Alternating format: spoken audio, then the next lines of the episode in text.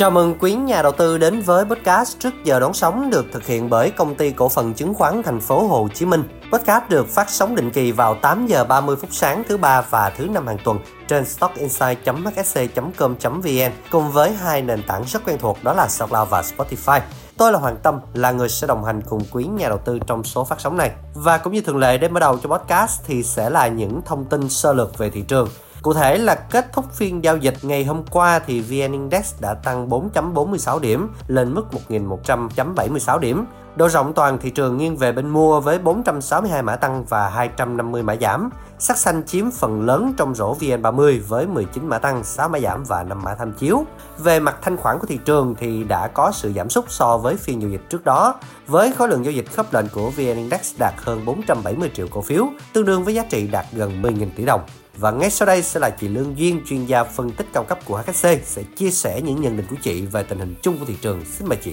Dạ vâng, xin chào anh chị nhà đầu tư, xin chào anh Tâm. Rất vui được gặp lại anh chị trong số tiếp theo của chương trình podcast trước giờ đón sóng của HSC trong buổi sáng ngày hôm nay. Rất cảm ơn câu hỏi mà anh Tâm đã đưa ra về quan điểm thị trường của Duyên ở thời điểm hiện tại. Thì đầu tiên, nếu chúng ta xét về góc nhìn liên thị trường thì anh chị nhà đầu tư sẽ thấy rằng là các chỉ số chứng khoán trên thị trường chứng khoán Mỹ đều tiếp tục ghi nhận tăng điểm với các chỉ số thì đều đang tiến gần hơn đến các mức cao kỷ lục, thậm chí là vượt, đúng không ạ? Và tâm lý nhà đầu tư bên cạnh được hỗ trợ từ việc Cục Dự trữ Liên bang Mỹ gần đây có sự xoay trục sang mềm mỏng hơn trong chính sách tiền tệ thì cũng đã được hỗ trợ bởi dữ liệu mới nhất về việc khởi công xây dựng nhà ở và số lượng giấy phép xây dựng. Cụ thể, đó là theo thông tin từ Cục Điều tra Dân số Hoa Kỳ cho biết, số lượng nhà ở xây mới đã tăng 14,8% lên mức là 1.560 triệu trong tháng 11 so với con số dự kiến là 1.360 triệu và số lượng cấp mới giấy phép xây dựng giảm 2,5% xuống mức 1.460 triệu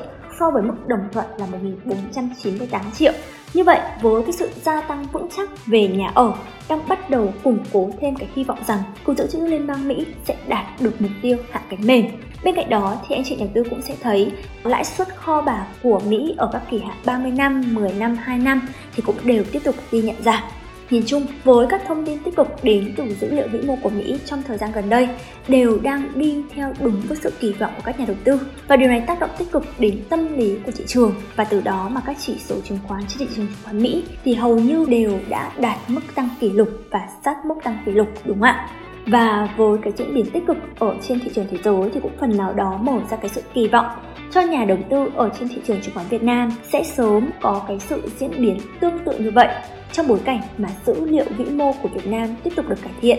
tỷ giá trong nước cũng đang ngày càng trở nên ổn định hơn khi mà chỉ số đồng đô la index đang hạ nhiệt đáng kể và các chính sách thúc đẩy kinh tế tiếp tục được chính phủ và ngân hàng nước ưu tiên, đúng không ạ? Còn quay trở lại với thị trường chứng khoán Việt Nam thì anh chị nhà tư cũng sẽ thấy rằng là sau 4 phiên giảm điểm liên tiếp thì chỉ số VN Index cũng đã ghi nhận tăng trở lại trong hai phiên gần đây dù là diễn biến rằng co trong phiên vẫn còn đang tiếp diễn. Tuy nhiên thì điều này được cho là điều hoàn toàn bình thường khi mà chỉ số vẫn đang nằm trong cái thời gian chịu sự chi phối của kỳ đáo hạn phái sinh tháng 12 và sẽ kết thúc ở trong ngày hôm nay. Và trong cái bối cảnh mà thị trường hồi phục thì cái sự trở lại của nhóm cổ phiếu của Hà Lôi sau khoảng thời gian suy yếu là điều cần được chúng ta ghi nhận khi mà nhóm này đóng vai trò rất quan trọng trong việc giúp chỉ số quay trở lại mốc 1.100 điểm đã đánh mất trước đỏ trong phiên giao dịch ngày hôm qua. Đây là mốc hỗ trợ tâm lý rất là quan trọng và cũng là mốc trong năm nay chỉ số VN Index đã rất nhiều lần rằng co quanh đây. Tuy nhiên thì ở nhóm cổ phiếu của Hà Lối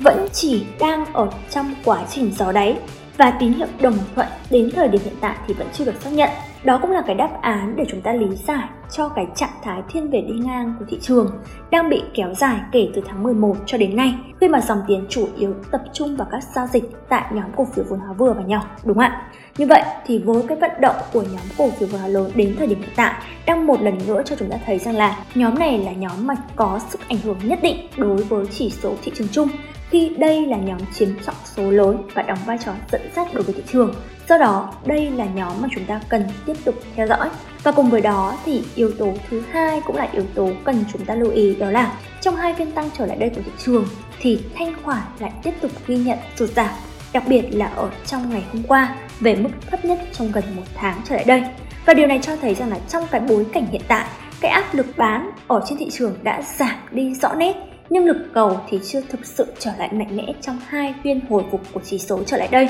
Do đó mà với cái việc thị trường lấy lại ngưỡng 1.100 điểm trong phiên giao dịch ngày hôm qua, và có lẽ thị trường sẽ cần nhiều hơn những cái động lực để đà tăng của chỉ số trở nên có độ tin cậy hơn. Và chúng ta cần phải tiếp tục theo dõi chặt chẽ những cái yếu tố này, như đã nhắc đến, đó là yếu tố về thanh khoản và vận động của nhóm cổ phiếu vốn lớn, đúng không ạ? Theo đó mà chiến lược ở thời điểm hiện tại với chiến lược mua thì anh chị nhà đầu tư vẫn sẽ tiếp tục tích lũy ưu tiên trong các nhịp rung lắc điều chỉnh thay vì là chúng ta FOMO mua đuổi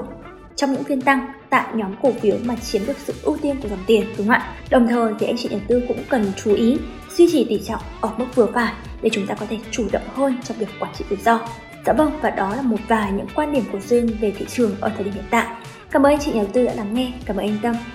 Vâng, xin cảm ơn chị Lương Duyên rất là nhiều và hy vọng rằng những nhận định vừa rồi của chuyên gia chúng tôi cũng đã phần nào hỗ trợ cho quý nhà đầu tư trong việc đưa ra các lựa chọn của mình một cách tự tin và hiệu quả nhất. Xin cảm ơn quý nhà đầu tư đã dành thời gian để lắng nghe và đồng hành cùng với chúng tôi. Hẹn gặp lại quý nhà đầu tư trong trước giờ đầu sóng số tiếp theo.